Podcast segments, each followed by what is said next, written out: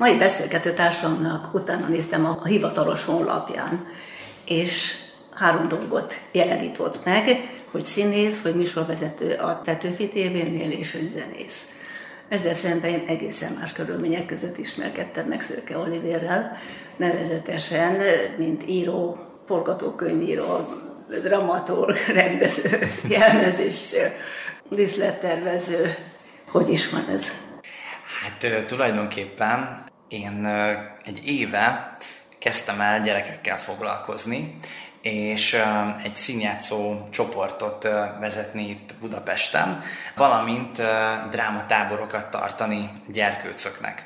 Nekem ez egyébként régi álmom volt, mert én hat éves koromban kezdtem el színészkedni, és nagyon sok színjátszó csoportot megjártam már, nagyon sok drámatáborban volt szerencsém részt venni, és az a közeg és az a rengeteg tapasztalat, amit ott, ott gyűjtöttem, azok mind olyan, olyan élmények voltak, amelyeket amikor már végzett színész lettem, nagyon szerettem volna továbbadni majd a gyerekeknek, még egy kicsit talán tovább fejlesztve az ott tanultakat, és hát amikor lehetőséget kaptam erre először, akkor nagy örömmel vállaltam nagyon élvezem azt a részét, hogy kifejezetten gyerekekre szabni, akár felnőtteknek szóló darabokat, vagy olyan előadásokat, amiket profi színészek játszanak el, gondolok itt nagyobb musicalekre például, ez egy nagyon-nagyon izgalmas feladat, hogy hogy lehet gyerekbaráttá tenni ezeket a dolgokat. A például. gyerek az hány éves kort jelent?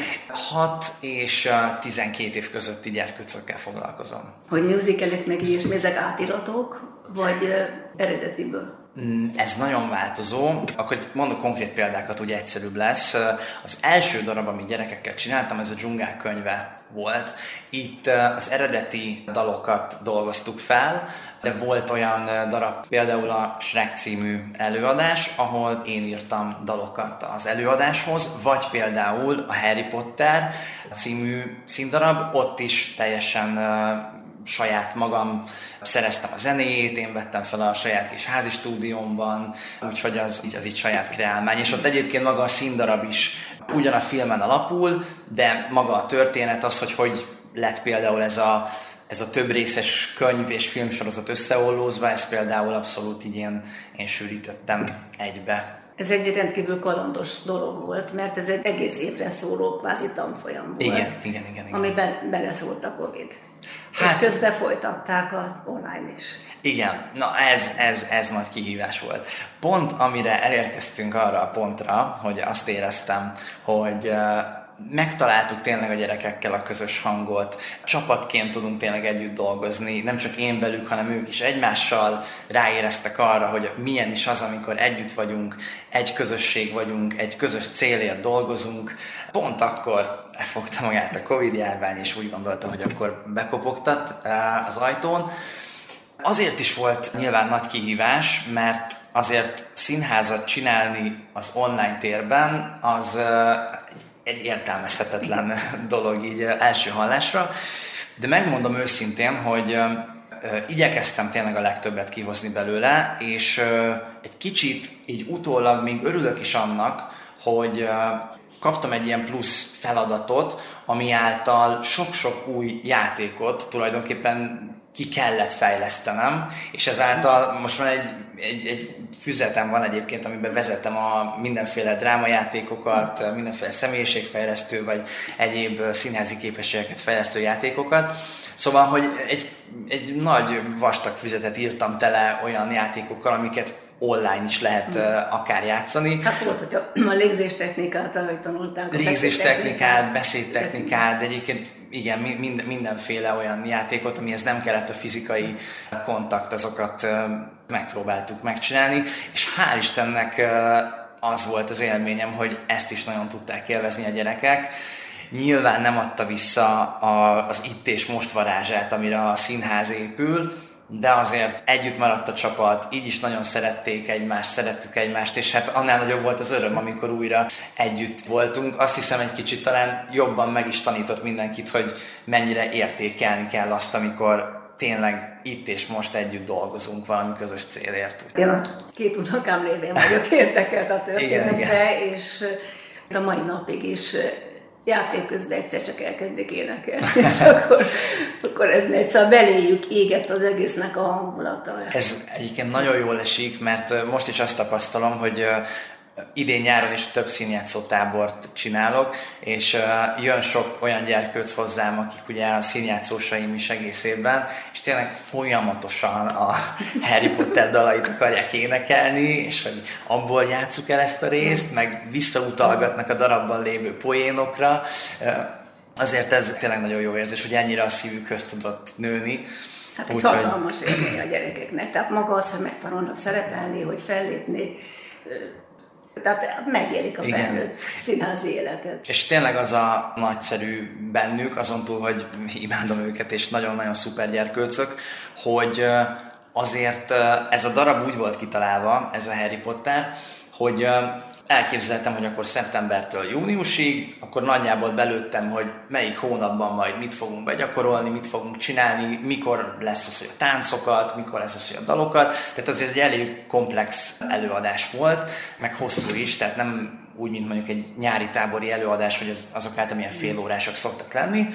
És uh, tényleg azért, a, ami az aktív próba időszak volt, hiába volt mondjuk egy egész éves tanfolyam, azért az az egy talán egy három hónap volt, amíg, hát az amíg személyesen ott voltam. heti három-négy, és igen. fogás nem volt. Igen, igen, igen. Tehát, hogy igazából az utolsó pár hét volt igen az, amikor, amikor lényegében ténylegesen próbáltuk már a darabot, és az, hogy egy egyórás előadást ilyen, ilyen szinten meg tudtak csinálni. És az tíz gyerek volt, ugye? Tíz, tíz gyerek, igen, igen, igen. Két csoportom van, akik egész évben járnak hozzám, mindketten tizen, tizen vannak, igen.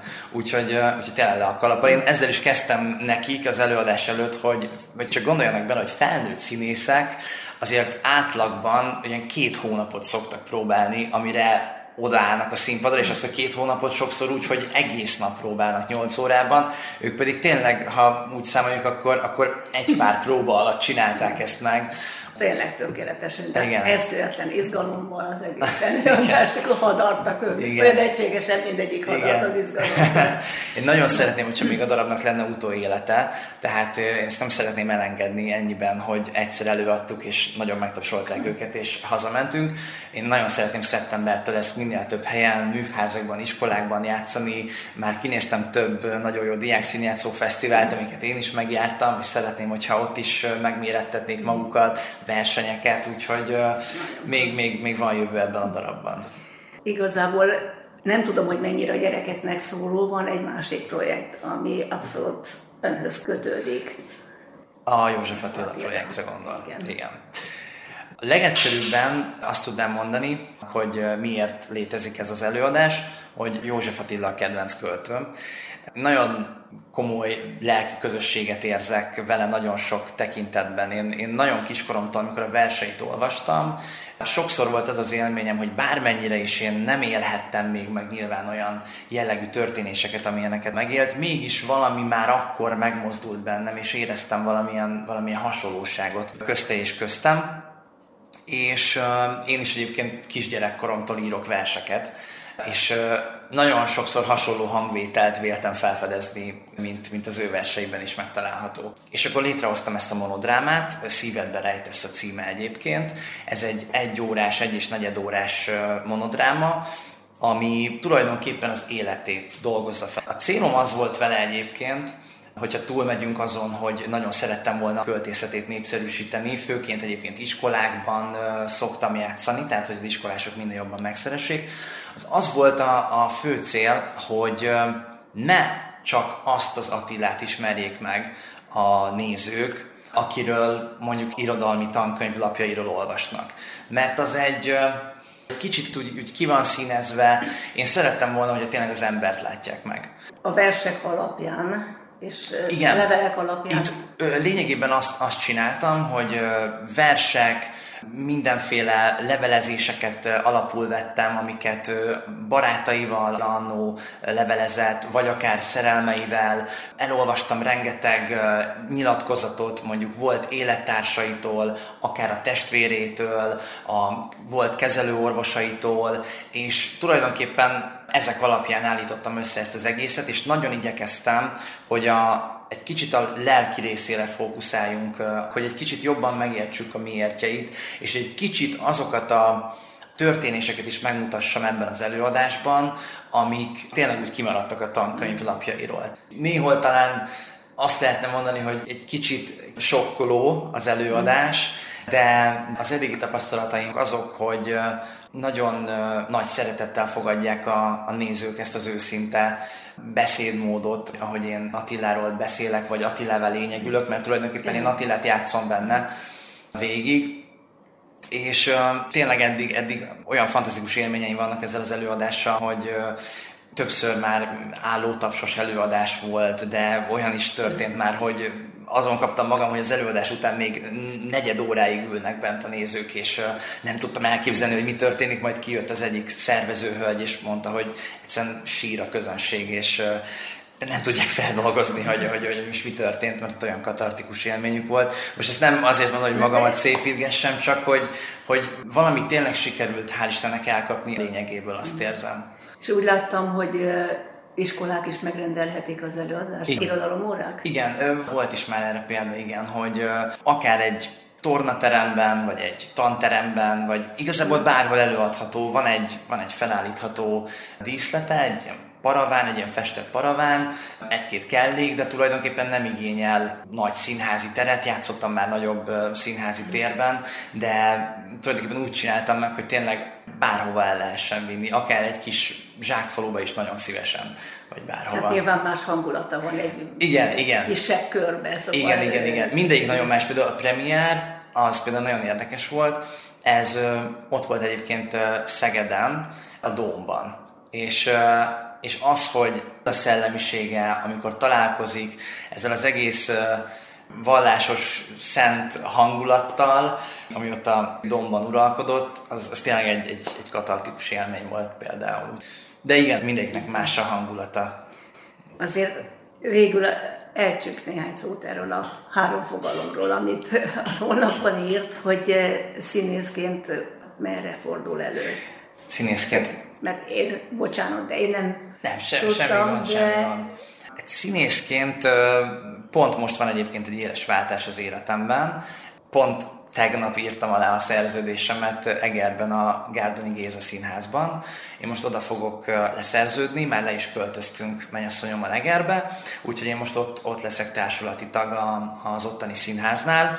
Előtte szabadúztam. Most nyilván a Covid-ról ne beszéljünk, mert akkor uh, nyilván kevesebb volt az ilyen jellegű munka, de játszottam Debrecenben a Csokonai Nemzeti Színházban, játszottam Szarvason, Budapesten egy, egy szuper utazó színházban, a Szépernő Színházban, nagyon sok előadásban, itt Budapesten a Spirit Színházban, de szerepeltem több tévésorozatban például, viszonylag sokfelé megfordultam, de most van először az, hogy, hogy úgy döntöttem, hogy itt az ideje leszerződni, és, és megállapodni egy fix társulatnál, és, és, és egy nagy álmon vált valóra egyébként Egerrel, egyrészt a város is nagyon régóta szívembe lopta magát, és nagyon szerettem volna oda menni, a színház is, úgyhogy most ez egy ilyen nagyon boldog időszak lesz, úgy érzem színházi szempontból. Ez a sok mindenféle tevékenység, ez útkeresés, vagy ennyire minden izgatja? Ö, inkább az utóbbi. Tehát ö, én még sokkal több mindent csinálnék, hogyha lenne még idő, és nem csak 24 órából állna egy nap. Őszintén szólva, azért a színház az első. Tehát most már mondjuk a gyerekek, gyerekekkel való színjáték is egyébként mellé került, de azért, azért nekem ezek az elsődleges prioritások. De nagyon kicsivel van lemaradva a zene, zeneszerzés. Most éppen zenekarom ugyan nincsen, mert nem félne bele az időmbe, de több rock zenekarba játszottam már, vagy például a műsorvezetés is, bár egy ideje nem csinálom, de azt is nagyon szerettem, időhiányában azt sem tudom most már csinálni. Amit még egyébként ezeken felül elkezdenék, vagy hát most már hivatalos, hogy el is fogom, mert most jöttek ki a felvételi értesítők, ugye, most el fogom végezni majd az eltén még a, a tanítóképzőt, levelezőn, nem bejárva, az nyilván lehetetlen lenne. Úgyhogy most, most próbálom összelogisztikázni, hogy hogyan legyen az, hogy társulati tagság, mellett azért még máshol is fogok játszani, József Attila est, a gyerekekhez feljárni, még Budapestre tanítani, mellette még egyetem. Úgyhogy van dolog bőven, de, de én nagyon-nagyon szeretném, hogyha valami maradandót tudnék alkotni, és őszintén mindenféle pátosz nélkül nekem mindennel az a célom, hogy valamit adni az embereknek, valami szépet, valami, valami olyat, ami elgondolkoztatja őket, ami egy kicsit megváltoztathatja őket pozitív irányba, és ezek mind-mind olyan területek, amiket felsoroltam, ahol erre megvan a lehetőség, és sose lehet tudni, hogy éppen melyik terület lesz az, ahol a legnagyobb változás sikerül elérni, és ezért nem akarom egyiket se feladni. Szóval Úgyhogy... akkor bárhol a világba találkozhatunk önnel, mert... Akár, és remélem fogunk is. És, és hát kívánom, hogy ez a lelkesedése ne hagyjon alá. És nagyon szépen köszönöm a beszélgetést Szőke Olivérrel, kérjéli beszélgetett.